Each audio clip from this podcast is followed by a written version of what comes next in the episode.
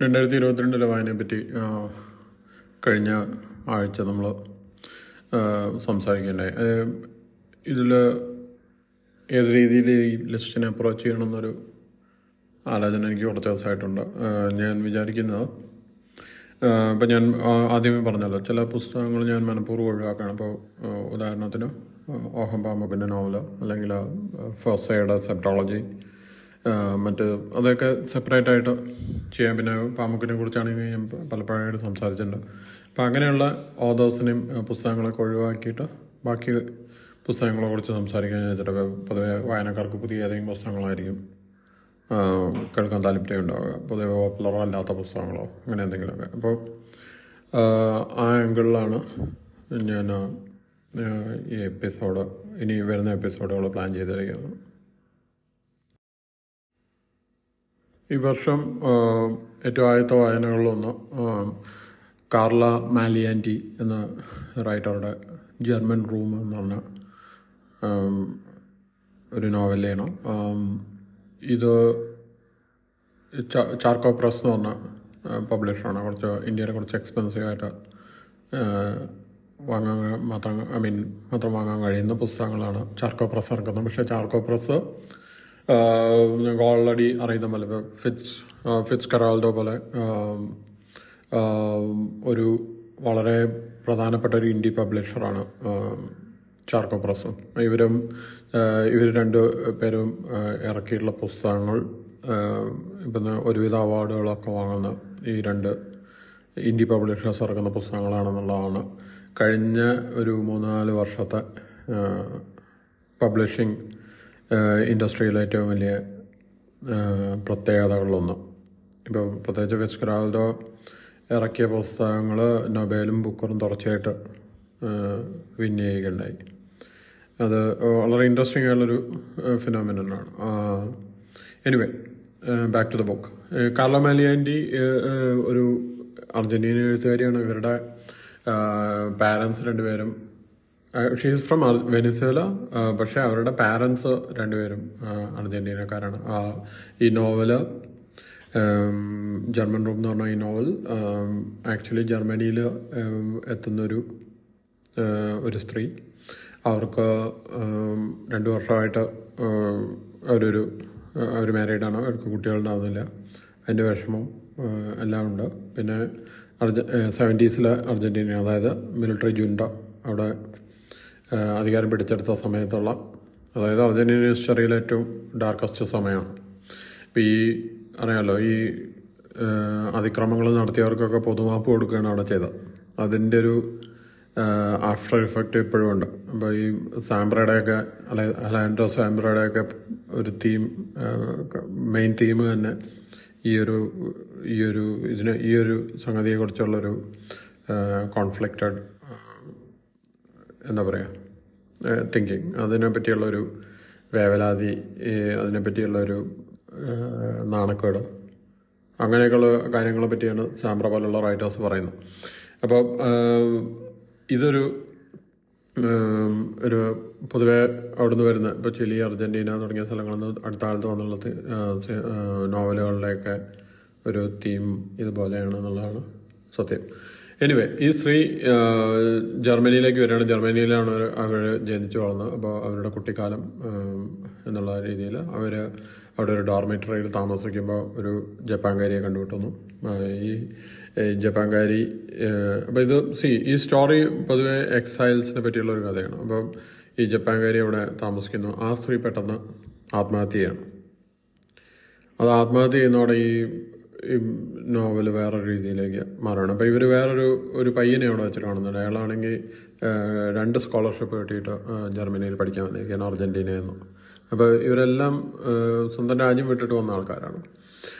പിന്നെ ഉണ്ടാകുന്നത് എന്താ വെച്ചാൽ ഈ ഈ ആത്മഹത്യ ചെയ്ത ഷാനിസ് എന്ന് പറഞ്ഞ പെൺകുട്ടിയുടെ അമ്മ അവിടെ എത്തുകയാണ്. അവരാണെങ്കിൽ അവർക്ക് അവർ തിരിച്ചു പോകുന്നില്ല. അവരവിടെ തന്നെ താമസിക്കുകയാണ്. എന്നിട്ട് ഈ ഈ നാരേറ്ററുമായിട്ട് അവർ ഒരു പ്രത്യേക ബന്ധം പുലർത്തുകയാണ്. കാരണം ഈ പെൺകുട്ടി മരിക്കുന്നതിന് മുന്നേ അവരുടെ സാധനങ്ങളൊക്കെ ഈ നാരായിട്ടവർക്ക് ഇതിലെ നായികയ്ക്ക് കൈമാറിയിരുന്നു. അപ്പോൾ അത് കാരണമാണോ അറിയില്ല ഇവർക്കൊരു പ്രത്യേക ഒരു അഫെക്ഷൻ ഇവരോട്. അപ്പോൾ ഇത് ഇവർക്ക് വലിയൊരു ശല്യമായിട്ട് മാറും. ഇവരുടെ പ്രോബ്ലംസ് ഓൾറെഡി ഉള്ള പ്രോബ്ലംസിന് മേലെ ഇത് വേറൊരു പ്രോബ്ലമായിട്ട് മാറുകയാണ്. ഇങ്ങനെ ഇങ്ങനെയാണ് ഈ നോവൽ പ്രോഗ്രസ് ചെയ്യുന്നത്. ഇതിന്റെ എൻഡിങ് കുറച്ച് ഒരു ഒരു മിസ്റ്റിക്കൽ എൻഡിങ് ആണ്. അത് ഞാൻ വിശദീകരിക്കുന്നില്ല.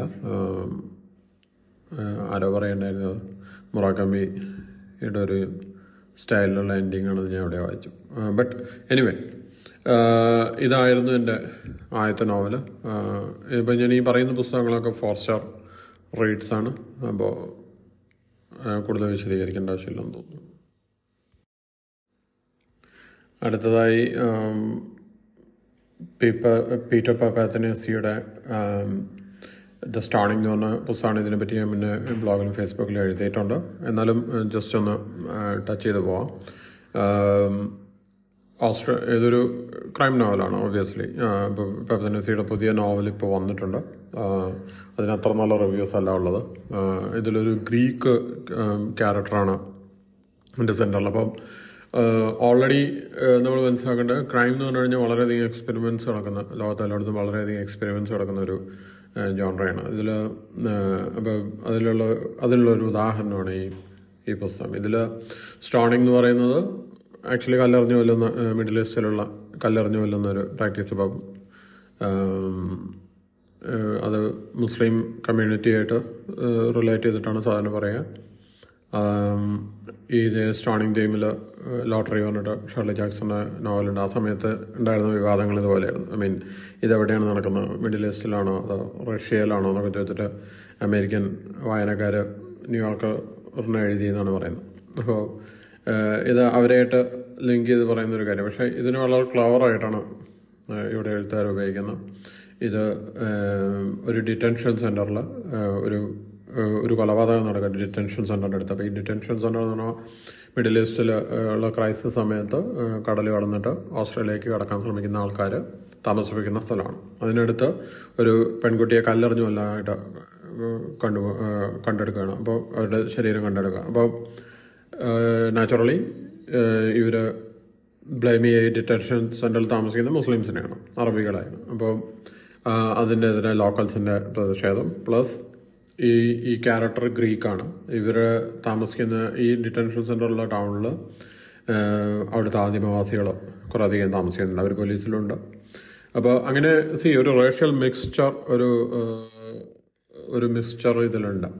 ഒരു റേസ് സംബന്ധിയായുള്ളൊരു ക്യാരക്ടേഴ്സിന്റെ ഒരു മിക്സ് ആ മിക്സിനെ വളരെ ക്ലവറായിട്ടാണ് അത് ഉപയോഗിക്കുന്നത്. അപ്പോൾ അത് നോവലിന്റെ മിക്കവാറും ഭാഗങ്ങളിൽ ഈ റേസുകൾ തമ്മിലുള്ള ഒരു കോൺഫ്ലിക്റ്റാണ് ശരിക്കും നോവലിസ്റ്റ് പ്രസന്റ് ചെയ്യുന്നത് than this being a crime novel അപ്പോൾ അത് വളരെ കൗതുകകരമായുള്ളൊരു മിക്സാണ് പക്ഷേ നോവലിൽ ആക്ഷൻ രംഗങ്ങളൊക്കെ ഉണ്ട്. കുറച്ചുകൂടി എൻഡിലേക്ക് വരുമ്പോൾ വളരെ റേസിയായുള്ള ഒരു നോവലാണ് പക്ഷേ ഇതിന്റെ ഒരു ഈ അവതരണത്തിലൊരു വ്യത്യസ്തതയാണ് ശരിക്കും ഈ നോവലിന്റെ പ്രത്യേകത. ഇതിനെപ്പറ്റി മുന്നേ എഴുതിയിട്ടുള്ളതുകൊണ്ട് ഞാൻ ഇനി കൂടുതൽ വിശദീകരിക്കുന്നില്ല. This is another first ride പിന്നെയുള്ളത് അജയ് മങ്ങാട്ടിന്റെ മൂന്ന് കല്ലുകളാണ് ഇതിനെക്കുറിച്ച് പലപ്പോഴായിട്ട് പറഞ്ഞുള്ളതുകൊണ്ട് ഞാൻ കൂടുതലായിട്ട് കിടക്കുന്നില്ല സുസന്നെ അപേക്ഷിച്ച് മയിലുകൾ മുന്നിലുള്ള നോവലാണ് മൂന്ന് കല്ലുകൾ നമ്മുടെ ഈ നോവൽ സുസന്നെ പോലൊരു വിജയമായില്ല എന്നുള്ളത് മലയാളി വായന വായന എങ്ങനെ പോകുന്നു എന്നുള്ളതിനുള്ളൊരു ഉദാഹരണമാണ്. മീഡിയോക്രിറ്റിയുടെ സെലിബ്രേഷനാണ് മലയാളത്തിൽ ഇത് ഞാൻ എല്ലാ ദിവസവും പറയുന്നതുകൊണ്ട് ആൾക്കാർക്ക് അതിനെപ്പറ്റിയൊരു ഐ മീൻ ആൾക്കാർ അതൊരു പൺ എന്നുള്ള രീതിയിൽ മാത്രമാണ് എടുക്കുന്നത്. പക്ഷേ ഇവിടെ ക്രൈം നോവലുകൾ കോടി കണക്കിന് രൂപയുടെ ബിസിനസ് നടത്തുമ്പോൾ ഇതുപോലെയുള്ള ശരിക്ക് I mean the real literary fiction novels വിൽക്കുന്നില്ല എന്നുള്ളതും ആൾക്കാർ വായിക്കുന്നില്ല എന്നുള്ളതും ഒക്കെ ഭയങ്കര അത്ഭുതകരമായ ഒരു കാര്യമാണ്. അതിൽ രക്ഷപ്പെട്ടു പോയ ഏക നോവൽ ഓഗസ്റ്റ് പതിനേഴാണ് ഹരീഷിന്റെ. അതിന്റെ ഫൈവ് സ്റ്റാർ റേഡുകളിൽ വരുന്ന നോവലാണ്. അത് അതിനെക്കുറിച്ച് വേറൊരു എപ്പിസോഡിൽ സംസാരിക്കാം. പക്ഷേ ഈ നോവൽ ആളുകൾ വായിച്ചില്ല എന്നുള്ളതും ആളുകൾക്ക് സൂസനെ പോലെ ഇഷ്ടപ്പെട്ടില്ല എന്നുള്ളതൊക്കെ എന്നെ അത്ഭുതപ്പെടുത്തിയുള്ള കാര്യമാണ്. മലയാളി വായന വായന പുസ്തകം പുസ്തകങ്ങളുടെ വായനയുടെ എണ്ണം വായനയിൽ പുസ്തകങ്ങളുടെ എണ്ണം കൂടുന്നുണ്ട്. പക്ഷേ വായനയുടെ നിലവാരം താഴോട്ടാണെന്നുള്ളതിന് ഉള്ള ഒരു തെളിവാണ് ഈ നോവലിന്റെ ഐ മീൻ എനിക്ക് ഇത് പരാജയമാണെന്നൊന്നുമല്ല ഞാൻ പറയുന്നു ഈ നോവൽ വായിച്ച അധികം പേരെ ഞാൻ കണ്ടിട്ടില്ല എന്നുള്ളത്. എനിക്ക് ഭയങ്കര കൗതുകം ഉണ്ടാക്കുന്ന ഒരു കാര്യമാണ്.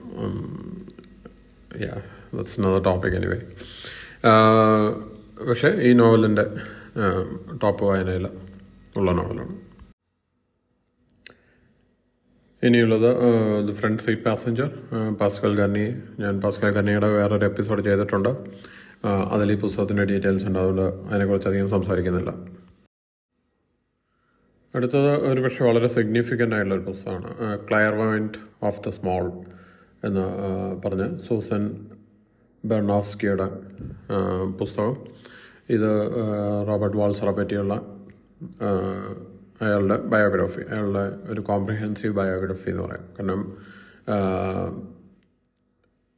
വാൾസർ ഒരു വാറിന് മുന്നേ സ്വയം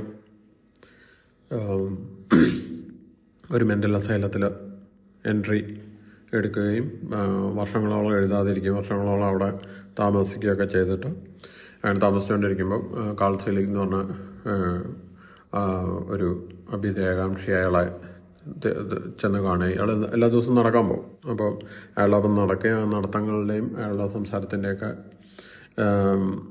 ഇത് റെക്കോർഡ് ചെയ്ത് ഐ മീൻ അതിന്റെ ഡീറ്റെയിൽസ് റെക്കോർഡ് ചെയ്ത വാക്സ് വിത്ത് വാൾസർ എന്ന് പറഞ്ഞ സാധാരണമായ പുസ്തകമാണ് ഭയങ്കര ബ്രില്യന്റായിട്ടുള്ള ഒരു വർക്കാണ് അപ്പോൾ ആ ഒരു പുസ്തകം മാത്രമാണ് ശരിക്ക്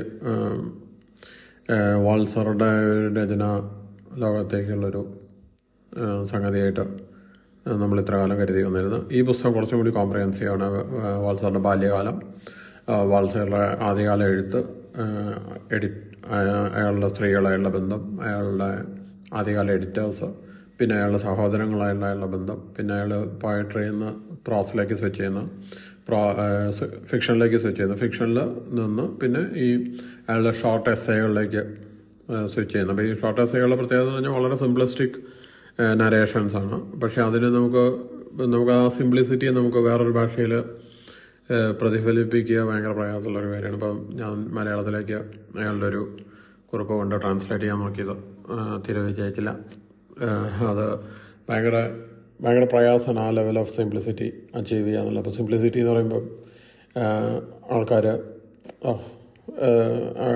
അതൊരു സിമ്പിൾ കാര്യമായിട്ട് വിചാരിക്കും. ബട്ട് ബഷീറോ നമ്മുടെ ഭാഷയിൽ ഇപ്പം ബഷീർ ബഷീർ പോലുള്ള എഴുത്തുകാരെ അല്ലെങ്കിൽ മാധവിക്കുട്ടി പോലുള്ള എഴുത്തുകാരുടെ സിംപ്ലിസിറ്റി എഴുത്തിൽ അച്ചീവ് ചെയ്യുക എന്നുള്ളത് വളരെ പ്രയാസമുള്ളൊരു കാര്യമാണ്. ഞാൻ കുറേ കാലമായിട്ട് ഞാനും ശ്രമിച്ചുകൊണ്ടിരിക്കുന്ന ഒരു കാര്യമാണ്. പക്ഷേ അത് സി അവരും ഞാനും തമ്മിലുള്ള വ്യത്യാസം എന്താണെന്ന് എനിക്ക് ഞാൻ അത് ട്രൈ ചെയ്യുമ്പോൾ വളരെ വ്യക്തമായിട്ട് മനസ്സിലാവുന്നുണ്ട്. അപ്പോൾ അതാണ് ഈ റോബർട്ട് വാൾസറുടെ ഒരു പ്രത്യേകത എന്ന് പറഞ്ഞാൽ റോബർട്ട് വാൾസറെ വായിക്കുക എന്നുള്ളതും അയാളെ ആസ്വദിക്കുക എന്നുള്ള ഒരു ഏറെക്കുറെ ഒരു അക്വേർഡ് ടേസ്റ്റ് എന്ന് പറയുന്ന ഒരു സംഗതിയാണ് അപ്പോൾ ഇതിൽ ഈ പുസ്തകത്തിൽ എന്നെ ഏറ്റവും ആകർഷിച്ച കാര്യം വാൽസറുടെ പോയംസിനെ കുറിച്ച് വളരെ ഡീറ്റെയിൽ ആയിട്ട് ഇതിൽ ഈ പുസ്തകത്തിൽ പോകുന്നുണ്ട്. വാൽസാറിന്റെ പോയംസിന്റെ ഒരു കളക്ഷൻ സീകൾ ബുക്സ് വഴി ജനുവരിയിൽ ഇറങ്ങുന്നുണ്ട്. എനിക്ക് തോന്നുന്നു ഇന്ന് ട്വന്റി ഫോർത്ത് ഇന്ന് ലാസ്റ്റ് ഡേ ആണ്. ഒരു ഫിഫ്റ്റി പെർസെന്റ് ഡിസ്കൗണ്ടിൽ നിങ്ങൾക്ക് പുസ്തകം വാങ്ങണമെങ്കിൽ സീകൾ ബുക്സ് കൽക്കട്ട ബേസ്ഡ് ഒരു പബ്ലിഷറാണ് അവരുടെ ഈ പുസ്തകം വാങ്ങാൻ പറ്റുകയുള്ള വാൽസാറിന്റെ പോയംസിന്റെ വത്സറിന്റെ ഏതോ ഡ്രാമ സീരീസ് അയാളുടെ അടുത്ത് അവരുടെ അടുത്തുണ്ട് അപ്പോൾ വാൾസർ വളരെ മൾട്ടിഫാസറ്റഡ് എഴുത്തുകാരനാണ്. സച്ചു തോമസിന്റെയൊക്കെ പരിഭാഷകൾ മുന്നേ വായിച്ചിട്ടുള്ളവരുണ്ടാവും കേൾവിക്കാരിൽ അവർക്കറിയാം. അതല്ലെങ്കിൽ നിങ്ങൾ വാൾസറെ വായിക്കണം. സി ലോകത്തെ ഏറ്റവും സിഗ്നിഫിക്കന്റ് എഴുത്തുകാരിൽ ഒരാളാണ്. ലോക സാഹിത്യ ചരിത്രത്തിൽ കാഫ് കപലുള്ള എഴുത്തുകാരെ സ്വാധീനിച്ച എഴുത്തുകാരനാണ്. അപ്പോൾ കാഫ്കയെ കാഫ്കയാൽ സ്വാധീനിക്കപ്പെട്ട എഴുത്തുകാരുടെ വലിയൊരു ലിസ്റ്റ് തന്നെ അതിന് ശേഷമുണ്ട്. അത് നിങ്ങൾ അറിയിക്കണം അപ്പോൾ വാൾസർ എത്ര ഉയരത്തിലാണ് ഇരിക്കുന്നത് എന്നുള്ളതിന് ഒരു ഉദാഹരണം. അതായത് ആധുനിക നോവലിന്റെ തലവട്ടപ്പമല്ല. ന്യൂ ടാംസൺ നമ്മുടെ ഹെൽദർ ലാക്സ്നസ് ഇങ്ങനെയുള്ള വലിയ നോവലിസ്റ്റുകളുടെ നിലയിലുള്ള എഴുത്തുകാരനാണ് വാൾസർ. വാൾസർ സെബാൾഡിനെയും കാഫ്കയും കാഫ്ക സബാൾഡിനെയും അങ്ങനെ എല്ലാ രീതിയിലും ഇത് എല്ലാം ബന്ധപ്പെട്ട് കിടക്കുന്ന എഴുത്തുകാരാണ്. അപ്പം ഈ ഒരൊറ്റ കാരണം കൊണ്ട് തന്നെ വാൾസർ വായിക്കണം. വാൾസറുടെ വാക്ക് എന്ന് പറഞ്ഞ പുസ്തകമൊക്കെ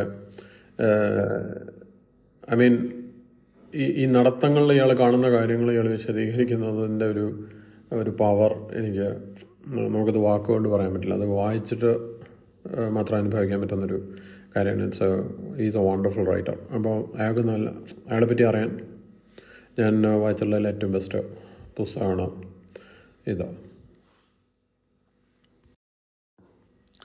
അടുത്തത് hard boil wonderland and the end of the world അത് ആരോഗ്യമുള്ള കമ്മിയുടെ ആദ്യ സിഗ്നിഫിക്കന്റ് നോവൽ എന്ന് പറയാം. അതിനെപ്പറ്റി കുറച്ചും കുറിച്ചും ഞാൻ മുന്നേ സംസാരിച്ചിട്ടുണ്ട് എന്നുള്ളതുകൊണ്ട് അതിലേക്ക് കിടക്കുന്നില്ല. ഇതിലേറ്റവും ഒരു ടെക്നോ ത്രില്ലറാണ് ഇതിലേറ്റവും കൗതുകരമായുള്ള ഒരു കാര്യം നോവൽ വായിച്ച് അവസാനിക്കുമ്പോൾ നമുക്ക് മനസ്സിലാവുന്നു ആദ്യ ഭാഗത്ത് വരുന്ന നരേഷന്റെ നരേറ്ററുടെ ഉള്ളിലാണ് രണ്ടാമത്തെ നരേഷൻ നടക്കുന്നത്.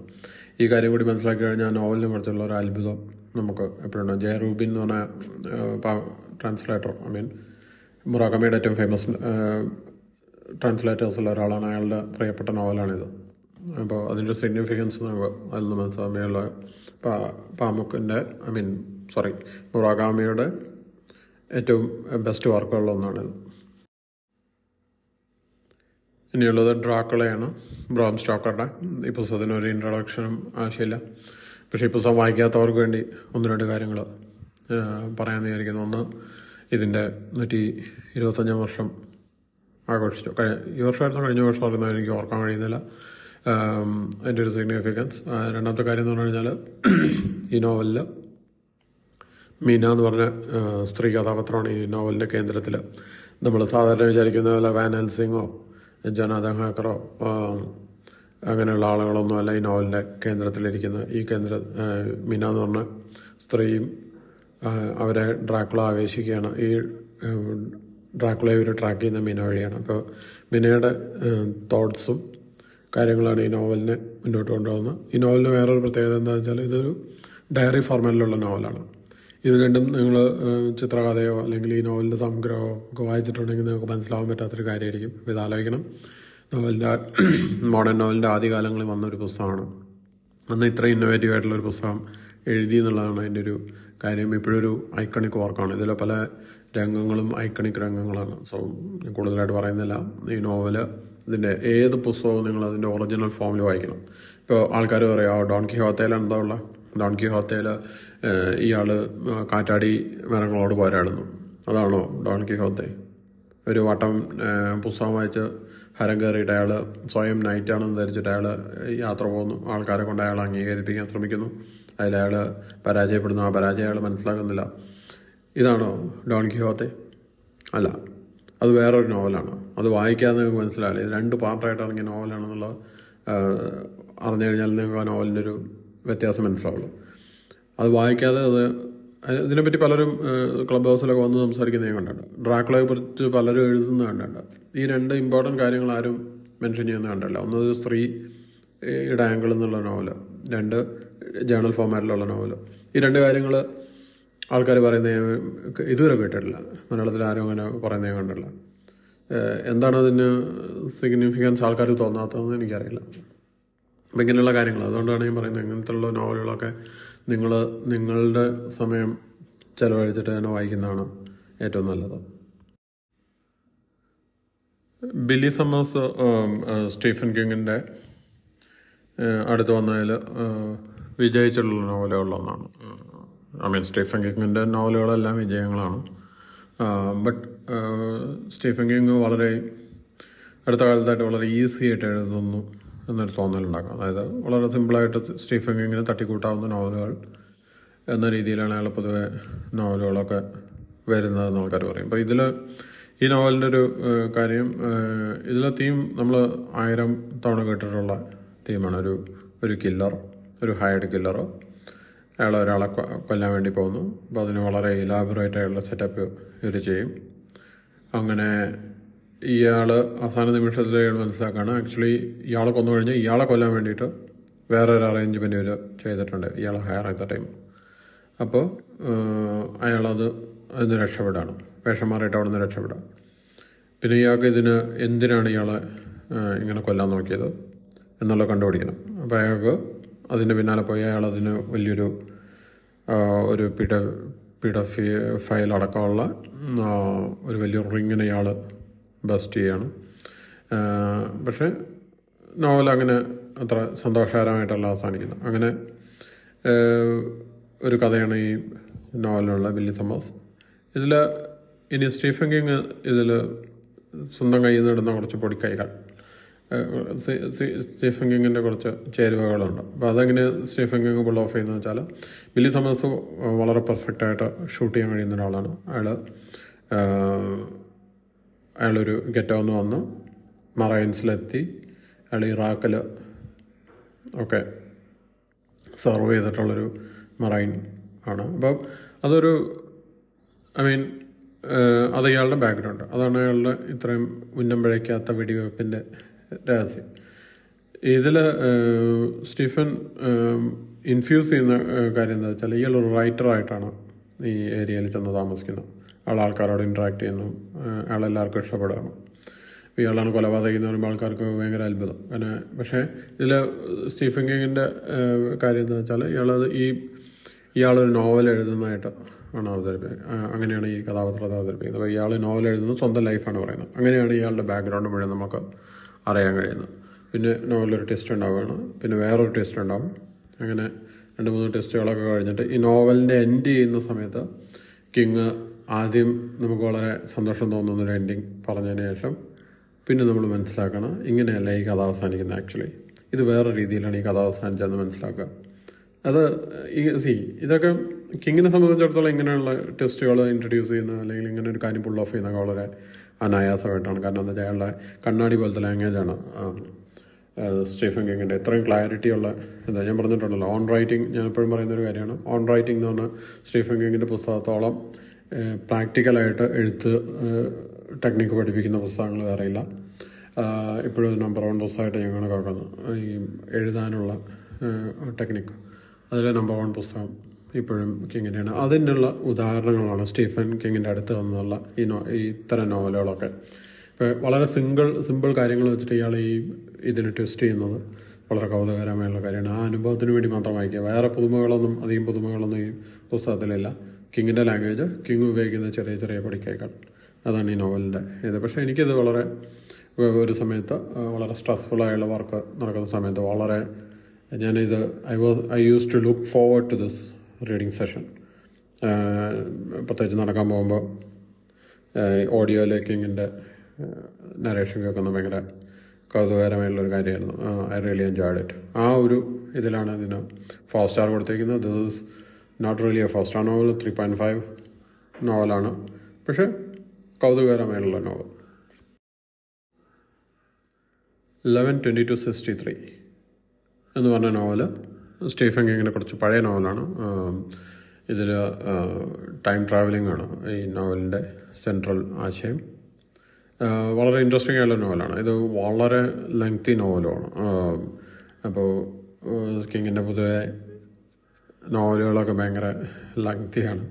അതിനുള്ള ക്ഷമയൊക്കെ ഉള്ള ആളുകളെ സ്റ്റീഫൻ കിങ്ങിനെയൊക്കെ വായിക്കുള്ളൂ. പക്ഷേ സ്റ്റീഫൻ കിങ്ങിന്റെ എല്ലാ നോവലുകളും ഹൊററും ക്രീച്ചർ ഫീച്ചറും ഒക്കെയാണെന്ന് നിങ്ങൾ വിചാരിക്കരുത്. അല്ലാത്ത നോവലുകൾ അനവധി എഴുതിയിട്ടുണ്ട്. ഞാൻ കഴിഞ്ഞ എപ്പിസോഡിൽ പറയേണ്ട സ്റ്റാൻഡ് ബൈ മീ എന്ന് പറഞ്ഞ ഹോളിവുഡ് ഐക്കണിക് ഹോളിവുഡ് സിനിമയുടെ നോവല കിങ്ങിന്റെയാണ് അത് വളരെ ഇൻട്രസ്റ്റിംഗ് ആയിട്ടുള്ള എഴുതിയ പുസ്തകമാണ്. അതുപോലെ കിങ്ങിന്റെ പുസ്തകത്തിൽ നമ്മൾ കിങ്ങിന്റെ സിനിമകൾ നമ്മൾ കാണും. പുസ്തകങ്ങൾ ബേസല്ല പക്ഷേ ആ പുസ്തകങ്ങളിൽ പല കാര്യങ്ങളുണ്ടാവും. അത് സിനിമയിൽ എടുക്കാൻ പറ്റാത്ത കാര്യങ്ങൾ വരെ ഉണ്ടാവും. ഉദാഹരണത്തിന് ഞാൻ മുന്നേ എഴുതിയിട്ടുണ്ട് ബ്ലോഗിൽ ഇറ്റ് എന്ന് പറഞ്ഞ സിനിമയിൽ ഈ ലാസ്റ്റ് വില്ലനെ കൊല്ലാനുള്ള ആഗ്രഹം ആശയം ഈ കുട്ടികൾക്ക് ഉണ്ടാകുന്നത് അവരെ ഒരു അവർ കളക്റ്റീവായിട്ട് തിങ്ക് ചെയ്യുമ്പോഴേ അപ്പോൾ തിങ്കിങ് പ്രോംപ്റ്റ് ചെയ്യാൻ വേണ്ടിയിട്ട് ഇതിലെ നായിക ഒരു സെക്ഷൽ സിമ്പിളായിട്ട് സിനിമയിലൊക്കെ നമുക്ക് കാണും. പക്ഷേ അതിനൊരു ബാക്ക്ഗ്രൗണ്ട് എന്താ വെച്ചാൽ അവർ ഈ ഗ്രൂപ്പിലുള്ള എല്ലാ ആൺകുട്ടികളുമായിട്ട് അവർ ശാരീരിക ബന്ധം ശാരീരിക ബന്ധം പുലർത്തുകയാണ്. അങ്ങനെ ചെയ്യുമ്പോഴാണ് അതിലൊരു പയ്യനാണ് ഈ ഈ ആശയം കിട്ടുന്നത്. എങ്ങനെയാണ്? അപ്പോൾ അത് വളരെ ക്ലവറായിട്ടാണ് കിങ് അവതരിപ്പിക്കുന്നത്. നമ്മൾ ഈ കേൾക്കുന്ന പോലെയുള്ള ഒരു ടൈപ്പ് സംഗതിയല്ല. അപ്പോൾ അങ്ങനെയൊക്കെയുള്ള കാര്യങ്ങൾ എഴുതി പുൾ ഓഫ് ചെയ്യാനുള്ള കഴിവും കിങ്ങിനുണ്ട് ഈ ടൈം ട്രാവലർ ടൈം ട്രാവലിനെ പറ്റിയുള്ള ഒരു ഇതിന് ഈ കഥയുടെ കൗതുകം എന്താ വെച്ചാൽ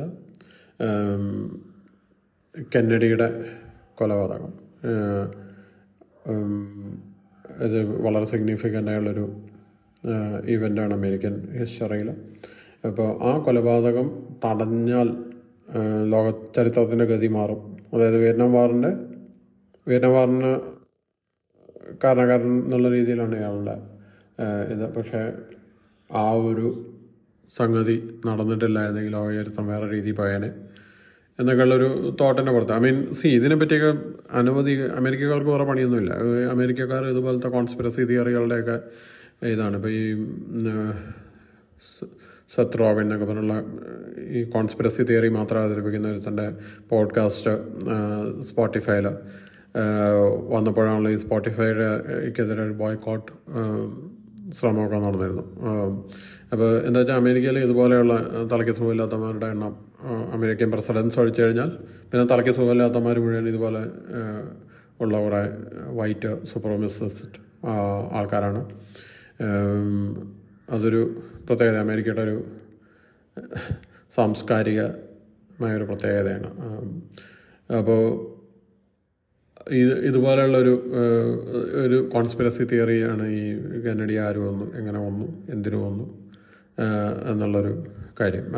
അപ്പോൾ അതിനൊക്കെ ബേസ് ചെയ്തുള്ളൊരു കഥയാണ്. അപ്പോൾ ഈ ഇയാൾ ടൈം ട്രാവൽ ചെയ്തിട്ട് ഈ സംഗതിനെ ഈ കൊലപാതക ഓസ്വാൾഡ് എന്ന കൊലപാതകിയെ കൊല്ലാൻ ശ്രമിക്കുന്നതാണ് ഇതിന്റെ കഥ. അപ്പോൾ ബട്ട് ഇത് സംഗതി നടക്കുന്നത് എങ്ങനെയാ വെച്ചാൽ ഇയാൾ സ്ഥിരമായിട്ട് ഭക്ഷണം കഴിക്കാൻ പോകുന്ന കഫേയുടെ ഓണർ പറയാണ് ഇയാളുടെ കിച്ചണിലൊരു പ്രത്യേക ഏരിയയിലൂടെ നടന്ന് കണ്ണെടുത്ത് നടന്നു കഴിഞ്ഞാൽ നമ്മൾ ഈ സിക്സ്റ്റി ത്രീയിലെത്തും. നയന്റീൻ സിക്സ്റ്റി ത്രീയിലെത്തും ഒരു പടവുകൾ ഇറങ്ങിപ്പോയി നയന്റീൻ സിക്സ്റ്റിയിലെത്തും നമ്മൾ അവിടെ പോയിട്ട് നമ്മൾ അവിടെ എത്ര സമയം സ്പെൻഡ് ചെയ്തിട്ട് തിരിച്ചു വന്നാലും എന്റെ ഓർമ്മ ശരിയാണെങ്കിൽ ട്വന്റി മിനിറ്റ്സിന്റെ ഗ്യാപ്പ് നമ്മുടെ ടൈം ലൈനിൽ വന്നിട്ടുണ്ടാവുള്ളൂ അപ്പോൾ ആ ഒരു ഇത് വെച്ച് ആശയം വെച്ചിട്ടാണ് ഈ നോവൽ പ്രൊസീഡ് ചെയ്യുന്നത്. അപ്പോൾ ഇയാൾ ആദ്യം ചെയ്യുന്നത് വെച്ചാൽ ഇയാളൊരു സ്റ്റുഡന്റാണ്. അപ്പം ഇയാളുടെ സ്റ്റുഡന്റ് വളരെ ടാലന്റഡ് ആയുള്ള ഒരു പയ്യനാണ്. ഈ പയ്യന്റെ ഒരു എസ് എ ഗ്രേഡ് ചെയ്തതിന്റെ ശേഷം ഇയാൾ ഭയങ്കര ഇമ്പ്രസ്ഡ് ആണ്. ആ പയ്യന്റെ ബാക്ക് സ്റ്റോറി ആൾ കേൾക്കുന്നു. അയാളുടെ അച്ഛൻ നടത്തിയ ഒരു കൊലപാതക ശ്രമത്തിൽ പരിക്ക് പറ്റിയ അയാളെ ഭാര്യയും മക്കളെയൊക്കെ വെടിവെച്ച് കൊല്ലുകയാണ് അപ്പോൾ ഈ ക്രൈം പ്രിവെന്റ് ചെയ്യാനാണ് ആദ്യം ഇയാളെ ശ്രമിക്കുന്നത്. അതിൽ അയാൾ വിജയിക്കും. പക്ഷേ പിന്നെ അതിനേക്കാളും അപ്പോൾ ഇതൊരു എക്സ്പെരിമെന്റ് എന്നുള്ള രീതിയിലാണ് പിന്നെ അടുത്തത് ഇയാൾ ചെയ്യാൻ പോകുന്നത്. അപ്പോൾ ഈ കഫേ ഓണർ പറയും അയാൾ മരിക്കാൻ പോകണം അയാൾ അയാളുടെ ഒരു ആഗ്രഹം എന്നുള്ള രീതിയിൽ അവതരിപ്പിക്കുന്ന കാര്യം. അപ്പോൾ ഇയാളത് ഏറ്റെടുക്കണം. ഇയാളെ ഏറ്റെടുക്കാൻ കാരണമാകുന്നൊരു സംഗതി കൂടി പിന്നാലെ നടക്കും. സംഗതി കൂടി പിന്നാലെ നടക്കും. ബട്ട് ഇയാളത് ഏറ്റെടുക്കുകയാണ് പക്ഷേ ഇത് വലിയൊരു ഇതാണ്. കാരണം ഇയാൾ വേറൊരു ഐഡന്റിറ്റി അസ്യൂം ചെയ്തിട്ട് അവിടെ ജീവിക്കേണ്ടി വരികയാണ് ഈ നയന്റീൻ സിക്സ്റ്റി ത്രീയിൽ അപ്പോൾ ഇയാൾ ഇയാൾ പണം ഉണ്ടാക്കുന്ന എങ്ങനെയാ വെച്ചാൽ ഇപ്പം ബാസ്കറ്റ്ബോൾ അല്ല ഐ മീൻ ബേസ്ബോൾ ഗെയിമിലൊക്കെ ബെറ്റ് വയ്ക്കുക. കാരണം ഇയാൾക്ക് ഇതിന്റെയൊക്കെ റിസൾട്ട് അറിയാം. He has already he already knows അപ്പോൾ അങ്ങനെ ഇയാൾ അങ്ങനെ ബെറ്റ് ചെയ്തിട്ട് കാശുണ്ടാക്കുക അങ്ങനെ അങ്ങനെ അയാൾ അവിടെ ചില റിലേഷൻഷിപ്പുകളിലൊക്കെ പെടുകയും അങ്ങനെ ചെയ്യുന്നത് വളരെ ലോങ് നറേഷനാണ് ഇതിലെ പ്രേമകഥയും അതിൽ നടക്കുന്ന ഓരോ സംഗതികളും ഇയാളൊരു സ്കൂൾ ടീച്ചറായിട്ട് ഇയാൾ സ്കൂൾ ടീച്ചറാണ് ഇവിടെ ഇപ്പോൾ ഉള്ള സമയത്ത്. പഴയ കാലത്ത് പോയിട്ട് അയാൾ സ്കൂൾ ടീച്ചറാവാണ് അതിനൊക്കെ അയാൾ കുറേ കള്ളത്തരൊക്കെ കാണിക്കുന്നുണ്ട്. പിന്നെ അങ്ങനെയുള്ള ഇപ്പം അതിലുള്ള വേറൊരു കാര്യം എന്ന് വെച്ചാൽ ഡെറി എന്ന് പറഞ്ഞ സ്ഥലം അതിൽ വരുന്നുണ്ട്. അതായത് നമ്മൾ ഇറ്റലും മറ്റേ ക്രീക്ക് എന്ന് പറഞ്ഞൊരു പുസ്തകമുണ്ടല്ലോ ഒരു ടെലി സീരീസ് ഉണ്ട്. ഇയാളുടെ ഹൊറർ സാധനങ്ങളൊക്കെ സെറ്റ് ചെയ്ത രണ്ട് സ്ഥലങ്ങളാണിത് ക്രീക്കിന്റെ പേര് ഞാൻ മറന്നുപോയി. എന്ത് ക്രീക്കായിരുന്നു? എനിവേ ഈ ഈ സ്ഥലങ്ങളൊക്കെ ഇതിൽ റെഫർ ചെയ്യുന്നുണ്ട്. ഇതിൽ ഇറ്റിലെ ക്ലൗൺ ക്യാരക്ടറിനെ പറ്റി ഇതിൽ റെഫറൻസ് ഉണ്ട്. അങ്ങനെയൊക്കെയുള്ള കാര്യങ്ങളുണ്ട്. പ്ലസ് ഇതിൽ സോങ്സ് ഡാൻസ് കൾച്ചറൽ സാധനങ്ങൾ ഇങ്ങനെയുള്ള പല സംഗതികളെ കുറിച്ചും ഈ പുസ്തകത്തിൽ വന്നു പോകുന്നുണ്ട്. ഇപ്പം ഇയാൾക്ക് കന്നഡയുടെ കില്ലർ അയാൾ കാണുന്നു. ഇയാളെ തടയാൻ ഇയാൾക്ക് കഴിയുമോ എന്നുള്ളതാണ് ഈ പുസ്തകത്തിലെ ചോദ്യം. പക്ഷേ ഇതിൽ ഞാൻ പറഞ്ഞല്ലോ ഇങ്ങനെയുള്ളൊരു ലവ് ആംഗിളൊക്കെ കൊണ്ടുവന്ന് ഇത് ഏറ്റവും കോംപ്ലിക്കേറ്റഡ് ആക്കാൻ പറ്റും. എത്രത്തോളം കോംപ്ലിക്കേറ്റഡ് ആക്കാൻ പറ്റുമോ അത്രയും കോംപ്ലിക്കേറ്റഡ് ആക്കിയിട്ടുള്ള പുസ്തകമാണ് ഇത്.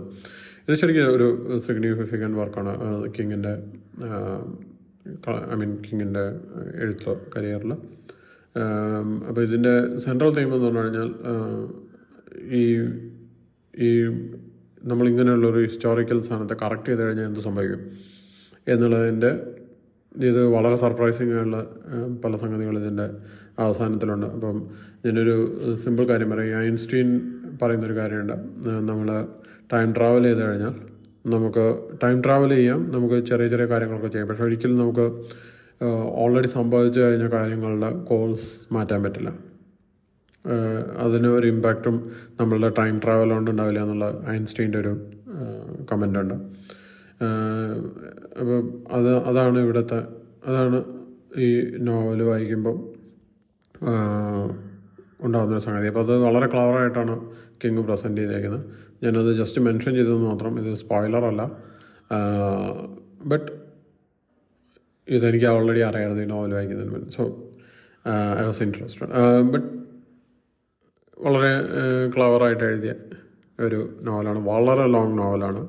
ക്ഷമയോടെ വായിച്ചു കഴിഞ്ഞാൽ എന്റർടൈനിങ് ആയിരിക്കും. പുനത്തിൽ കുഞ്ഞബ്ദുള്ളയുടെ നഷ്ടജാതകം വളരെ ഇൻട്രസ്റ്റിംഗ് ആയിട്ടുള്ളൊരു ആത്മകഥയാണ്.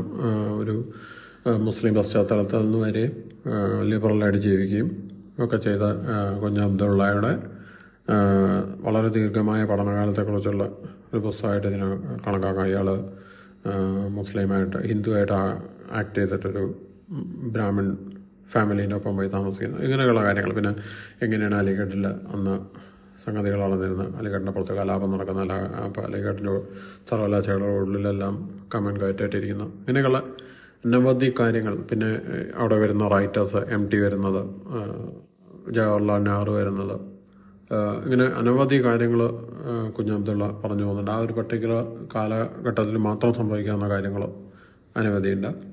ഈ നോവലിന്റെ അവസാനത്തിലൊരു കുഞ്ഞബ്ദുള്ളയുടെ ഒരു ടിപ്പിക്കൽ ഗോസിപ്പ് സാധനമുണ്ട്. ഈ കുഞ്ഞബ്ദുള്ള അപ്പോഴേക്കൊക്കെ തന്റെ ഈ വായനക്കാരും ഇവിടുത്തെ ഒരു സാംസ്കാരിക പരിസരമൊക്കെ ഉണ്ടാക്കിയ തികച്ചും സ്ത്രീ വിരുദ്ധമായിട്ടുള്ള ഐ മീൻ ഒരു മെയിൽ ഷോവനിസ്റ്റ് ആംഗിൾ എന്ന് വരുന്നൊരു സാധനത്തിലുണ്ട്. അതായത് മാധവിക്കുട്ടിയായിട്ട് തനിക്ക് അഫെയർ ഉണ്ടായിരുന്നു എന്നാണ് ഇയാൾ കഥയുടെ അവസാനം സ്ഥാപിക്കാൻ ശ്രമിക്കുന്നത്. മാധവിക്കുട്ടിയായതുകൊണ്ട് ആൾക്കാർ വിശ്വസിക്കുകയും ചെയ്യും. ഭാവ മാധവിക്കുട്ടി. അവർ സ്വന്തം ലൈഫിനെ പറ്റി ഫിക്ഷൻ എഴുതിയിട്ട് ആ ഫിക്ഷനുള്ളിൽ തടവിലായി പോയ ഒരു talented എഴുത്തുകാരിയാണ് Madhavikutty. But C Kunju Abdulla is not a lesser writer Kunju അബ്ദുള്ളയുടെ സ്മാരകശീലകൾ വളരെ പ്രാധാന്യമുള്ള നോവലാണ്. പക്ഷേ അയാളെ പറ്റിയുള്ള ഇതുപോലെയുള്ള ഈ അയാളുടെ വിടം വിടത്തം വിടത്തം തന്നെയാണ് പറയുന്നത്. അപ്പം അത് ഇതിനെ പൊലിപ്പിക്കുന്ന സാധന സംഗതികൾ എനിക്ക് ഇഷ്ടമല്ല. See he could have been a much better writer തനി ചാവർ പിൽക്കാലത്ത് അയാൾ എഴുതിയിട്ടുണ്ട്. ബട്ട് അതിലൊരു ഇതാണ് ഇതിലെ ഈ episode I it really irritated me just just പറഞ്ഞു പോകുന്നത് മാത്രം. ഇത് സിഗ്നിഫിക്കന്റ് ആയിട്ടുള്ള പുസ്തകമായിട്ട് എനിക്ക് തോന്നുന്നു. കാരണം ആ ഒരു കാലഘട്ടത്തെ അടയാളപ്പെടുത്താൻ. സി അതാണ് എഴുത്തിന്റെ ഒരു പ്രാധാന്യം എന്ന് പറഞ്ഞു കഴിഞ്ഞാൽ നമ്മൾ എഴുതുന്നു. നമ്മൾ ചിലപ്പോൾ ഒരു ഫേസ്ബുക്ക് പോസ്റ്റ് എഴുതുന്ന ഒരു അന്നത്തെ ഒരു ട്രെൻഡിങ് ടോപ്പിക്കിനെ പറ്റി. ഇതൊക്കെ ഒരു ഹിസ്റ്റോറിക്കൽ റെക്കോർഡാണ് അപ്പം പലരുടെയും അങ്ങനെയുള്ള എഴുത്തുകൾ കാണുമ്പോൾ ഞാൻ വിചാരിക്കാറുണ്ട് it doesn't matter who you are പക്ഷേ നിങ്ങൾ എഴുതുന്നൊരു സാധനത്തിന് ഒരു സിഗ്നിഫിക്കൻസ് ഉണ്ട് ഒരു കാലഘട്ടത്തിന് അടയാളപ്പെടുത്തുന്ന പ്രത്യേകിച്ച് ഇതുപോലെയുള്ള സമയങ്ങളിൽ നമ്മൾ ഈ ഫാസിസ്റ്റ് കാലത്തൊക്കെ നമ്മൾ ജീവിക്കുമ്പോൾ റൈറ്റ് വിങ്ങേഴ്സിന് ലോകത്ത് എല്ലായിടത്തും അപ്പർ ഹാൻഡുള്ള കാലത്ത് നമ്മൾ ജീവിക്കുമ്പോൾ നമ്മൾ എഴുതുന്ന ഒരു സെന്റൻസിന് പോലും പ്രാധാന്യം ഉണ്ടെന്നാണ് ഞാൻ വിചാരിക്കുന്നത്. അതുപോലെ കേരളത്തിന്റെ ചരിത്രത്തിൽ വളരെ സിഗ്നിഫിക്കന്റ് ആയുള്ള ഒരു കാലത്ത് ജീവിച്ചൊരു എഴുത്തുകാരൻ എന്റെ ആത്മ ആത്മകഥ എന്നുള്ള രീതിയിൽ ഈ പുസ്തകത്തിന് വളരെയധികം പ്രാധാന്യമുണ്ട്. അത് it's a record it's a historical record അത് വളരെ സിഗ്നിഫിക്കന്റ് ആയുള്ള ഒരു ഞാൻ വിചാരിക്കുന്നു. പിന്നെയുള്ളത് scenes from a village by Amos Oz ഇതിനെക്കുറിച്ച് ഞാൻ പറയുന്നില്ല. ഞാൻ സെപ്പറേറ്റ് എപ്പിസോഡുണ്ട് അമോസോസിനെ പറ്റി അതിലിതിനെ പറ്റി വിശദീകരിച്ച് പറഞ്ഞിട്ടുണ്ട്. ഇത് കഴിഞ്ഞിട്ടുള്ള പുസ്തകം വൈറ്റ് നൈറ്റ്സ് ആണ്. ഫിയോഡോർ ഡോസ്റ്റോസ്കിയുടെ ഇത് ഞാൻ ആ book tag nine not one എന്ന് പറഞ്ഞ ബുക്ക് ടാഗിൽ ഇതിനെപ്പറ്റി വിശദീകരിച്ച് പറഞ്ഞിട്ടുണ്ട് അതുകൊണ്ട് അതിലേക്കും കടക്കുന്നില്ല. ഇത് കഴിഞ്ഞിട്ടുള്ള പുസ്തകം ജൂദാസ് ആണ് ആ, യുദാസ് അമസോസിന്റെ ഇതിനെക്കുറിച്ച് അമസോസിന്റെ എപ്പിസോഡിലും മറ്റ് ഒന്ന് രണ്ട് എപ്പിസോഡിലും വേറെ സെപ്പറേറ്റ് പറഞ്ഞിട്ടുള്ളതാണ്. നയൻ നോട്ട് വൺ ടാഗിൽ വീണ്ടും പറഞ്ഞിട്ടുള്ളതുകൊണ്ട് ആ പുസ്തകത്തിലേക്കും ഞാൻ കടക്കുന്നില്ല. ഇതിനിടയിൽ ഒരു പുസ്തകമുള്ള വിന്റർ അതായത് സീസൺ സീരീസ് എന്ന് പറഞ്ഞിട്ട് അല്ല വിന്റർ സമ്മർ സ്പ്രിംഗ് എന്നൊക്കെ പറഞ്ഞിട്ട് ഇവരുടെ ഒരു പുസ്തകമുണ്ട്. അലി സ്മിത്തിന്റെ ബ്രിട്ടീഷ് റൈറ്ററായിട്ട് അലി സ്മിത്തിന്റെ ഭയങ്കര പോപ്പുലർ ആയിട്ടുള്ളൊരു പുസ്തകമാണിത്. അത് ഒരു എനിക്കിതിലുള്ള പ്രോബ്ലം എന്താ വെച്ചാൽ ഈ ഫസ്റ്റ് പുസ്തകം വായിച്ചിട്ട് ഞാൻ ഈ സീരീസ് വായിക്കുന്നത് നിർത്തി വെച്ചു. ഞാൻ ഇതിന് മുന്നേ ഈ പുസ്തകങ്ങൾ വായിക്കാൻ ശ്രമിച്ചിട്ടുണ്ട്.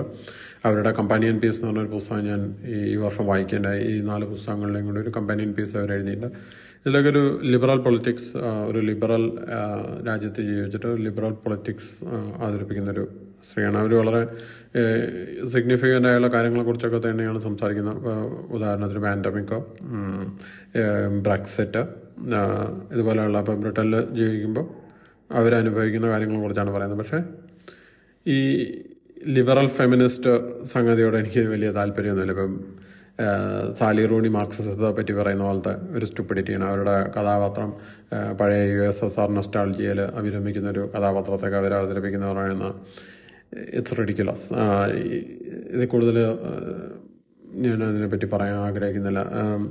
ഈ ഈ പുസ്തകം ഇൻട്രസ്റ്റിംഗ് ആയുള്ള പുസ്തകമാണ്. ഇതിനെ പറ്റി വേണമെങ്കിൽ ഞാൻ ഈ ഈ സീരീസിനെ പറ്റി വേറൊരു ഇത് ചെയ്യാൻ ഞാൻ വായന നിർത്തി വെച്ചാണ് അപ്പം എനിക്ക് തോന്നുന്നു രണ്ട് പുസ്തകം വായിച്ചു കമ്പാനിയൻ പീസ് വായിച്ചു. ബാക്കിയുള്ള പുസ്തകങ്ങൾ വായിച്ചിട്ട് വേണമെങ്കിൽ അതിനെപ്പറ്റി സെപ്പറേറ്റ് ആയിട്ട് സംസാരിക്കാനായിരിക്കും. കാരണം ഇതിന് ഒരു കഥയായിട്ട് പറയാൻ അങ്ങനെ ഒരു സംഗതി അല്ല ഈ പുസ്തകത്തിലുള്ള. But still an interesting thing so ഞാനത് ലിസ്റ്റിലിട്ടു. അതിനെക്കുറിച്ച് വേണമെങ്കിൽ സെപ്പറേറ്റ് ആയിട്ട് സംസാരിക്കാമെന്ന് വിചാരിക്കുന്നു. പിന്നെയുള്ളത് ആഹ് അലക്സാൻഡ്രിയ കോർട്ടറ്റുള്ള ഒരു പുസ്തകമാണ്. അപ്പോൾ അലക്സാൻഡ്രിയ കോർട്ടറ്റ് ലോറൻസ് ഡ്യൂറാലിന്റെ നാല് നോവലുകൾ. Justine Justine Balthazar Mountolive Clea. അങ്ങനെ നാല് കഥാപാത്രങ്ങൾ. ജസ്റ്റിൻ തുടങ്ങുമ്പോൾ അവർ മെൻഷൻ ചെയ്യുന്നുണ്ട്. ഈ മെലിസാറിന് ഇതിൽ മെലിസാറിന്റെ ഒരു ക്യാരക്ടറുണ്ട് അവർക്ക് സെപ്പറേറ്റ് നോവലില്ല ക്ലിയേനെ മെൻഷൻ ചെയ്യുന്നില്ല. ക്ലിയ പിന്നെ വരുന്ന ഒരു കഥാപാത്രമാണ്. അപ്പോൾ പക്ഷേ മെലിസയുടെ പേരിൽ നോവലില്ല. ഇത് ലോറൻസ് ഡ്യൂറോയിൽ അലക്സാണ്ട്രിയയിൽ ജീവിച്ചിരുന്ന സമയത്ത് അൾജീരിയയിൽ താമസിച്ചിരുന്ന സമയത്ത് ഉണ്ടായ അനുഭവങ്ങളുടെ വെളിച്ചത്തിലാണ് ഈ പുസ്തകം എഴുതിയിട്ടുള്ളത്. വളരെ പൈറ്റിക് ഇവിടെ പറയുമല്ലോ കവിതാമയമായ ഭാഷയൊക്കെ ഉള്ള ഒരു നോവലാണ്. ഇതിനെക്കുറിച്ച് ഞാൻ വേറൊരു സ്പെഷ്യൽ എപ്പിസോഡ് തന്നെ ചെയ്യണമെന്ന് വിചാരിക്കുന്നുണ്ട്. അതുകൊണ്ട് ഞാൻ അതിലേക്ക് കടക്കുന്നില്ല. ഇതിനൊരു മിനി ക്ലാസിക് എന്ന് പറയാം. ഈ മിനി ക്ലാസിക് എന്ന് പറഞ്ഞു കഴിഞ്ഞാൽ നമ്മുടെ ഭാഷയിൽ തെറ്റായിട്ട് ഉപയോഗിക്കുന്ന ഒരു സാധനമാണ്. മിനി ക്ലാസിക് എന്ന് പറഞ്ഞു കഴിഞ്ഞാൽ ക്ലാസിക് ആയില്ല. എന്നാൽ ക്ലാസിക് ആവുമായിരുന്ന പുസ്തകങ്ങളെ പറ്റിയാണ് ശരിക്കും മിനി ക്ലാസിക് എന്ന് പറയാം. അപ്പം അതൊരു നമ്മുടെ ഭാഷയിൽ ഒരു തെറ്റായ ഉപയോഗമാണ്.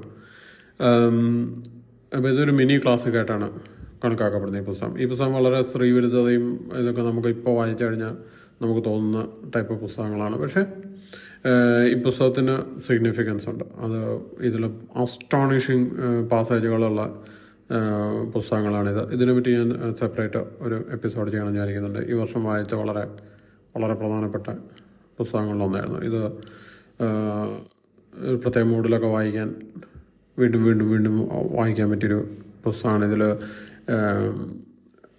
ഇതിൽ ഒരു വാചകം എനിക്ക് ഓർമ്മ വരുന്ന ഒരു ഈ ക്ലിയ എന്ന് പറഞ്ഞ ക്യാരക്ടർ പറയുന്നൊരു വാചകമുണ്ട് സ്ത്രീകളെ പറ്റി ഒരു സെക്കൻഡ് ഞാൻ എന്റെ നോട്ട്സ് ഒന്ന് എടുക്കണം. അതിൽ പറയുന്ന വളരെ സ്ത്രീകളെ പറ്റി പറയുന്നൊരു പോയിന്റ് വാചകം ഇതാണ്. There are there are only three things to be done with a woman said Clea once you can love her suffer for her or turn her into literature ഇതുപോലെയുള്ള അനവധി ശകലങ്ങൾ ഈ പുസ്തകത്തിലുണ്ട്. അസ്റ്റോണിഷിങ് ഇതൊക്കെ ഒരു എഴുത്തുകാരനുള്ള പവറിന്റെ ഏറ്റവും പീക്കിൽ നിൽക്കുമ്പോൾ എഴുതുന്ന പുസ്തകങ്ങൾ പോലെയുള്ള പുസ്തകങ്ങളാണ് ഈ നാല് പുസ്തകങ്ങളും. ഇത് സമയമെടുത്ത് വായിക്കേണ്ട പുസ്തകങ്ങളാണ് ക്ഷമയോടെ വായിക്കേണ്ട പുസ്തകങ്ങളാണ്. പലതവണ വായിക്കേണ്ട പുസ്തകങ്ങളാണ്. അതുകൊണ്ട് ആ രീതിയിൽ അപ്രോച്ച് ചെയ്യാൻ താല്പര്യമുള്ളവർക്ക് ഉള്ള പുസ്തകങ്ങളാണ്. പക്ഷേ ഇതിൽ മൗണ്ട് ലീഫ് എന്ന് പറഞ്ഞ പുസ്തകം മാത്രമാണ് ഈ ഫോർ സ്റ്റാറിലുള്ള മറ്റു പുസ്തകങ്ങളൊക്കെ ഫോർ പോയിന്റ് ഫൈവ് ഫൈവ് കാറ്റഗറിയിലുള്ള അതുകൊണ്ട് അതുകൊണ്ടുകൂടിയാണ് ഞാൻ അത് വേറെ രീതിയിൽ വേറൊരു എപ്പിസോഡായിട്ട് പ്രസന്റ് ചെയ്യാമെന്ന് വിചാരിക്കുന്നത് ഇനിയുള്ളത് എല്ലാ കൊല്ലവും ഐ മീൻ കഴിഞ്ഞ കുറച്ച് വർഷങ്ങളായിട്ട് ചെയ്യുന്ന ഒരു സംഗതി. ജോർജ് സിമനോന്റെ രണ്ട് പുസ്തകങ്ങൾ ഇത് സിമനോന്റെ എനിക്ക് പേഴ്സണലി ഇഷ്ടപ്പെട്ട ഒരു പുസ്തകത്തിലുണ്ട് ലോക്ക് നമ്പർ വൺ. പറഞ്ഞ പുസ്തകം അപ്പം സിമനന്റെ മൈഗ്രേ ക്യാരക്ടേഴ്സ് ഞാൻ പൊതുവെയുള്ള സൈക്കോളജിക്കൽ നോവൽസിനെ പറ്റിയാണ് പറയാറുള്ളത്. പക്ഷേ ഇതിൽ മൈഗ്രേയുടെ രണ്ട് നോവലുകൾ. ഒന്ന് ലോക്ക് നമ്പർ വണ്ണ് മറ്റത് ജഡ്ജസ് ഹൗസ്. ഈ ജഡ്ജസ് ഹൗസ് വളരെ സിംപ്ലിസ്റ്റിക് കുറച്ചും കൂടി സിംപ്ലിസ്റ്റിക് ആയുള്ളൊരു സംഗതിയാണ്. അതിൽ ഒരു ജഡ്ജിന്റെ വീട്ടിൽ ഒരു ആളെ കൊല്ലപ്പെട്ട് കിടക്കുന്നതായിട്ട് കാണുകയാണ്. മൈഗ്രേ അത് അന്വേഷിക്കാൻ വേണ്ടി പോവാണ് അപ്പോൾ മൈഗ്രേ അവിടെ ചെല്ലുന്ന സമയത്ത് ഇയാളുടെ മകളുണ്ട്. മകൾക്ക് സമനില തെറ്റിയിട്ടുണ്ട്. അവർ മുന്നേ ഒരു പ്രത്യേക രീതിയിലാണ് അവർ ജയിച്ചിരുന്നത് ആ വില്ലേജിലുള്ള ഒരു ഒരുവിധം എല്ലാ ഏബിൾ ബാച്ചലേഴ്സായിട്ട് എന്തെങ്കിലും അഫെയർ ഉള്ളൊരു പെൺകുട്ടിയാണ്. അപ്പോൾ ഈ ഇതിന്റെ ഒരു ചരിത്രത്തിലേക്ക് ഐ മീൻ ഈ ജഡ്ജിന്റെ ബാക്ക് സ്റ്റോറിയിലേക്കൊക്കെ മേഖല പോവുകയാണ് ഇത് ഭയങ്കര സ്ട്രൈക്കിംഗ് ആണ് ഈ ഈ നോവലിന്റെ ഒരു പ്രസന്റേഷൻ ഇതിൽ ഐ മീൻ ഇതിൽ ക്രൈം ചെയ്ത ആളായിട്ട് മയക്കിനെ മീറ്റ് ചെയ്യുന്നൊരു സീനൊക്കെ ഉണ്ട്. വളരെ വളരെ രസകരമായുള്ളൊരു സീനാണ്. ഇതിലൊരു ഒരു സ്ത്രീയാണ് ഈ കു കൊലപാതകത്തെക്കുറിച്ച് ആദ്യം വിളിച്ചു പറയുന്നത് അവർ റൂഫിൽ അവരുടെ ഭർത്താവ് റൂഫ് ക്ലീൻ ചെയ്യാൻ വേണ്ടിയിട്ട് കയറുമ്പോൾ അടുത്ത വീട്ടിൽ ജഡ്ജിന്റെ വീട്ടിലേക്കൊരു കാഴ്ച കാണുകയാണ്. അങ്ങനെയാണ് അവർ പോലീസ് സ്റ്റേഷനിൽ മൈഗ്രയെ തിരഞ്ഞു വരുന്നത്. ഇപ്പോൾ മൈഗ്രേ ഇത് അന്വേഷിക്കാൻ ഈ സ്ത്രീ വളരെ ഇൻട്രസ്റ്റ് എടുത്തിട്ട് അവരവരുടെ ഓരോ കാര്യങ്ങളൊക്കെ ആയിട്ട് മീൻ തിയറികളൊക്കെ ആയിട്ട് മേഖലയുടെ അടുത്ത് വരുന്നത്. അങ്ങനെയൊക്കെയുള്ള കുറേ കാര്യങ്ങൾ ഇതിലുണ്ട്. അപ്പോൾ ഈ ക്ലൈമാക്സ് സീനിലും ഇവരുണ്ട്. അങ്ങനെയുള്ളൊരു വളരെ ഇൻട്രസ്റ്റിംഗ് ആയിട്ടുള്ള ഒരു ചെറിയ പുസ്തകമാണ്. ഇത്. ലോക്ക് നമ്പർ വണ്ണിൽ ഒരു കൊലപാതകവും മൂന്ന് ആത്മഹത്യയാണ് എന്റെ ഓർമ്മ. നടക്കുകയാണ് അപ്പോൾ മൈഗ്രേ റിട്ടയർ ചെയ്യാൻ പോകുക എന്ന് പറയുന്നുണ്ട് അപ്പോൾ ഇതൊരു ഒരു സംഗതിയാണ്. ഈ- മൈഗ്ര ഇടയ്ക്കിടയ്ക്ക് റിട്ടയർ ചെയ്യാൻ പോകുന്നുണ്ട് ഈ മൈഗ്ര സീരീസിൽ മുഴുവൻ. പക്ഷേ അയാൾ ഒരിക്കലും റിട്ടയർ ചെയ്യുന്നില്ല. അവസാനമാണ് അത് സംഭവിക്കുന്നത്. പക്ഷേ ഭയങ്കര ഇൻട്രസ്റ്റിംഗ് ആണ് പക്ഷേ ഇതിൽ സി മൈഗ്രയുടെ ക്യാരക്ടേഴ്സിന് ബാക്കിയുള്ള എല്ലാ ക്യാരക്ടേഴ്സ് ഷെർലോ ഹോംസ് അല്ലെങ്കിൽ പൈറോട്ട് ഇവരെയൊക്കെ ആയിട്ട് വേർതിരിക്കുന്ന ഒരു കാര്യം എന്ന് വെച്ചാൽ മൈഗ്രേ ഒന്നും സംസാരിക്കാതെ അയാളെ പുക അയാളെ പൈപ്പ് വലിച്ചുകൊണ്ട് നിൽക്കുകയും ഈ ക്യാരക്ടേഴ്സ് സ്വയം റിവീൽ ചെയ്യുകയും ചെയ്യുന്നു. അതായത് കൊലപാതകി കുറ്റം ചെയ്ത ആൾ സ്വയം റിവീൽ ചെയ്യുക. അങ്ങനെയൊക്കെയുള്ള കുറേ നെറേറ്റീവ് ടെക്നിക്സൊക്കെയാണ് സാധാരണ സിമനോൺ എംപ്ലോയ് ചെയ്യുക. അതിനുള്ളൊരു ഉദാഹരണമാണ് ഈ ലോക്ക് നമ്പർ വൺ എന്ന് പറഞ്ഞ പുസ്തകം. ഇത് ഒരു സിഗ്നിഫിക്കന്റ് വർക്കാണ് സെമിനുണ്ട് ഇതിലൊരാൾ കുത്തേറ്റിട്ട് വെള്ളത്തിൽ വീഴുകയാണ് അയാളെ രക്ഷിക്കുക അയാൾ പറയണം. അപ്പോൾ അയാൾ അയാൾ വലിയൊരു റിച്ച് ബാർജൊക്കെ ബാർജുകളൊക്കെ ഓൺ ചെയ്യുന്നൊരു ഒരു ഭയങ്കര റിച്ച് ആയിട്ടുള്ള ആളാണ് അയാൾ എന്താ ചെയ്യുന്നത് വെച്ചാൽ അയാൾ മൈഗ്രേ റിട്ടയർ ചെയ്യാൻ പോകണം അപ്പോൾ മൈഗ്രേ അയാൾ താൻ ജോലിക്ക് വെക്കാന്നുള്ള ഒരു ഓഫർ കൊടുക്കുക അയാൾ അപ്പോൾ ഈ ക്യാരക്ടറിന് ഭയങ്കര പവർഫുൾ ആയിട്ടുള്ള ഒരു ക്യാരക്ടറിന് മൈഗ്രേ തന്റെ ഈ ഞാൻ പറഞ്ഞല്ലോ ഈ മൗനം കൊണ്ടും വളരെ ക്ലവറായുള്ള പ്ലോട്ടിങ് കൊണ്ടൊക്കെ അയാൾ ഇയാളെ ട്രാപ്പ് ചെയ്യുന്നതാണ് ഈ പുസ്തകത്തിന്റെ ഒരു ഐ മീൻ ഇതിലെ കുറ്റം കണ്ടുപിടിക്കുന്നതാണ് ഈ പുസ്തകത്തിന്റെ ഒരു പ്രത്യേകത. പക്ഷേ മൈഗ്ര ക്യാരക്ടറിന് ഞാൻ പറഞ്ഞ പ്രത്യേകത വളരെ വ്യക്തമായിട്ട് മനസ്സിലാക്കാൻ പറ്റിയൊരു പുസ്തകമാണിത് അതുകൊണ്ട് ഇത് വളരെ സിഗ്നിഫിക്കന്റ് ആയ പുസ്തകമാണ് നിങ്ങൾ മൈഗ്രയൊക്കെ വായിക്കാൻ ആഗ്രഹിക്കുന്നുണ്ടെങ്കിൽ ആ സീരീസ് വായിക്കാൻ ആഗ്രഹിക്കുന്നുണ്ടെങ്കിൽ ആദ്യം തുടങ്ങാവുന്ന ഒരു പുസ്തകങ്ങളിലൊന്നാണിത് വളരെ ഇൻട്രസ്റ്റിംഗ് എനിക്കാണെങ്കിൽ റോവാൻ അഡ്കിൻസ് എന്ന് അവതരിപ്പിച്ച കഥാപാത്രമാണ് ഇപ്പോഴും ഓർമ്മയിൽ വരിക. അത് ഇത്രയും പെർഫെക്റ്റ് മാച്ചായിട്ടുള്ളൊരു ആക്ടർ ഇല്ല എന്ന് ഇപ്പോൾ എനിക്ക് തോന്നുന്നത്. എപ്പോഴും ഞാൻ ഇത് പറയുമ്പോൾ പോലും പൈപ്പ് വലിക്കുന്ന കാര്യം പറയുമ്പോൾ എനിക്ക് റോവാൻ അഡ്കിൻസൺ റോവാൻ അഡ്കിൻസൺ എന്ന് പറഞ്ഞു കഴിഞ്ഞാൽ മിസ്റ്റർ ബീനായിട്ട് അവർ അഭിനയിക്കുന്ന ആൾ ആക്ടർ. അയാൾ ഈ പൈപ്പ് വലിച്ചുകൊണ്ട് ഇങ്ങനെ വളർന്ന ഒരു സീൻ എപ്പോഴും മനസ്സിൽ വരും. പക്ഷേ വളരെ ഇൻട്രസ്റ്റിംഗ് ആണ് പുസ്തകം. സിമരനെ നിങ്ങൾ വായിക്കാൻ കിട്ടുന്ന ഒരു opportunity നിങ്ങളായിരുന്നു. Is a very is a fantastic novelist ഇതുപോലെ ജോൺ ലക്കാറയുടെ പുസ്തകം ഞാൻ വായിച്ച് മുഴുവനാക്കിയില്ല. സിൽവർ വ്യൂ എന്ന് പറഞ്ഞാൽ അവസാനം വന്ന പുസ്തകം. അതും ഇതുപോലെ ഉള്ളൊരു ഐ മീൻ ഈ ഈ എഴുത്തുകാർക്കൊക്കെ വേറെ ഇവരെയൊക്കെ ജോൺറയിലൊന്നും നമുക്ക് ഉൾപ്പെടുത്താൻ കഴിയില്ല. ജോൺറയിലാണ് അവർ എഴുതുന്നതെങ്കിൽ ഇപ്പോൾ ലക്കാറെ പറ്റി പറയുകയാണെങ്കിൽ ലക്കാറെ സ്പൈ നോവലുകൾ എഴുതുന്നതെന്ന് പറയും. അത് പൊതുവേ ആൾക്കാർക്ക് ധാരണ ഇല്ലാത്തതുകൊണ്ട് പറയുന്നതാണ്. അവരൊക്കെ അതിനേക്കാളും ഒക്കെ വലിയ റൈറ്റേഴ്സാണ് സിമനോണും അതുപോലെ സിമനന്റെ സൈക്കോളജിക്കൽ നോവൽസിനെ പറ്റി ഞാൻ മലയാളം പറഞ്ഞിട്ടുണ്ട്. സിമനൺ ഒരു ഇപ്പം ലോളിറ്റ പോലത്തെ ഒരു നോവൽ എഴുതിയിട്ടുണ്ട് മാഹി സർക്കിൾ എന്ന് പറഞ്ഞാൽ അപ്പോൾ അങ്ങനെയുള്ള പല കാര്യങ്ങൾ. അത് എക്സിസ്റ്റൻഷ്യൽ നോവലുകളും എഴുതിയിട്ടുള്ള ആളാണ് സിമനോൺ സിമനന്റെ ഡയറി പോലും വെൻ ഐ വാസ് ഓൾഡ് എന്ന് പറഞ്ഞ ഡയറി കുറിപ്പുകൾ പോലും അത് വളരെ കുറ- കുറച്ച് സമയത്തേക്ക് ഉള്ളൊരു സാധനം അതുപോലും വളരെ സിഗ്നിഫിക്കന്റ് ആയുള്ള വർക്കാണ് അപ്പോൾ ഐ മീൻ ഇതുപോലെയുള്ള എഴുത്തുകാരെ നിങ്ങൾ വായിക്കാതെ ഒരിക്കലും നിങ്ങളിതൊന്നും കണ്ടുപിടിക്കാൻ പോകുന്നില്ല. മലയാളത്തിൽ ഒരു നിരൂപകനും ഇവരെ പറ്റിയൊന്നും എഴുതാൻ പോകുന്നില്ല. അത് വായിച്ച് വായിക്കാനുള്ള അതായത് ക്രൈം വായിക്കുക എന്നൊക്കെ പറഞ്ഞു കഴിഞ്ഞാൽ എന്തോ ക്രൈമായിട്ടാണ് ഇവിടെ ആൾക്കാർ കാണുന്നത്. പക്ഷേ അത് മലയാളത്തിലെ ക്രൈം വായിച്ചുള്ള തോന്നലാണ്. ലോകത്ത് ഇങ്ങനെയൊന്നുമല്ല. അപ്പം ഞാൻ നേരത്തെ പീറ്റർ പെപ്പത്തിനെസിയെ പറ്റി പറഞ്ഞു സെമിനാറിനെ പറ്റി പറഞ്ഞു സ്റ്റീഫൻ കിങ്ങിനെ പറ്റി പറഞ്ഞു ലക്കാറയെ പറ്റി പറഞ്ഞു. ഇവരെയൊക്കെ ഇവരെയൊക്കെ വായിച്ചാൽ മാത്രമേ നിങ്ങൾക്ക് അതിന്റെ ഒരു റേഞ്ച് മനസ്സിലാവുള്ളൂ. യുനെസ്കോ ആം, അതുപോലെ ജാപ്പനീസ് സാഹിത്യത്തിൽ അനവധി പേര്. ഇവരെയൊക്കെ വായിക്കാതെ നിങ്ങൾക്ക് ഇതിനെക്കുറിച്ച് ഒന്നും പറയാൻ പറ്റില്ല. അതൊക്കെ അതിന്റെയൊക്കെ ഒരു കൾച്ചറൽ സിഗ്നിഫിക്കൻസ് വളരെ പ്രധാനമാണ്. ഇതൊക്കെ വായിച്ചു കഴിഞ്ഞിട്ട് മലയാളത്തിൽ ഇപ്പോൾ ഈ അന്തമുട്ട കൊണ്ട് ഓടിക്കൊണ്ടിരിക്കുന്ന ഈ ക്രൈം നോവലുകളൊക്കെ വായിച്ചു കഴിഞ്ഞാൽ നമുക്ക് ചിരി വരും. അതും ഒരു യാഥാർത്ഥ്യമാണ്.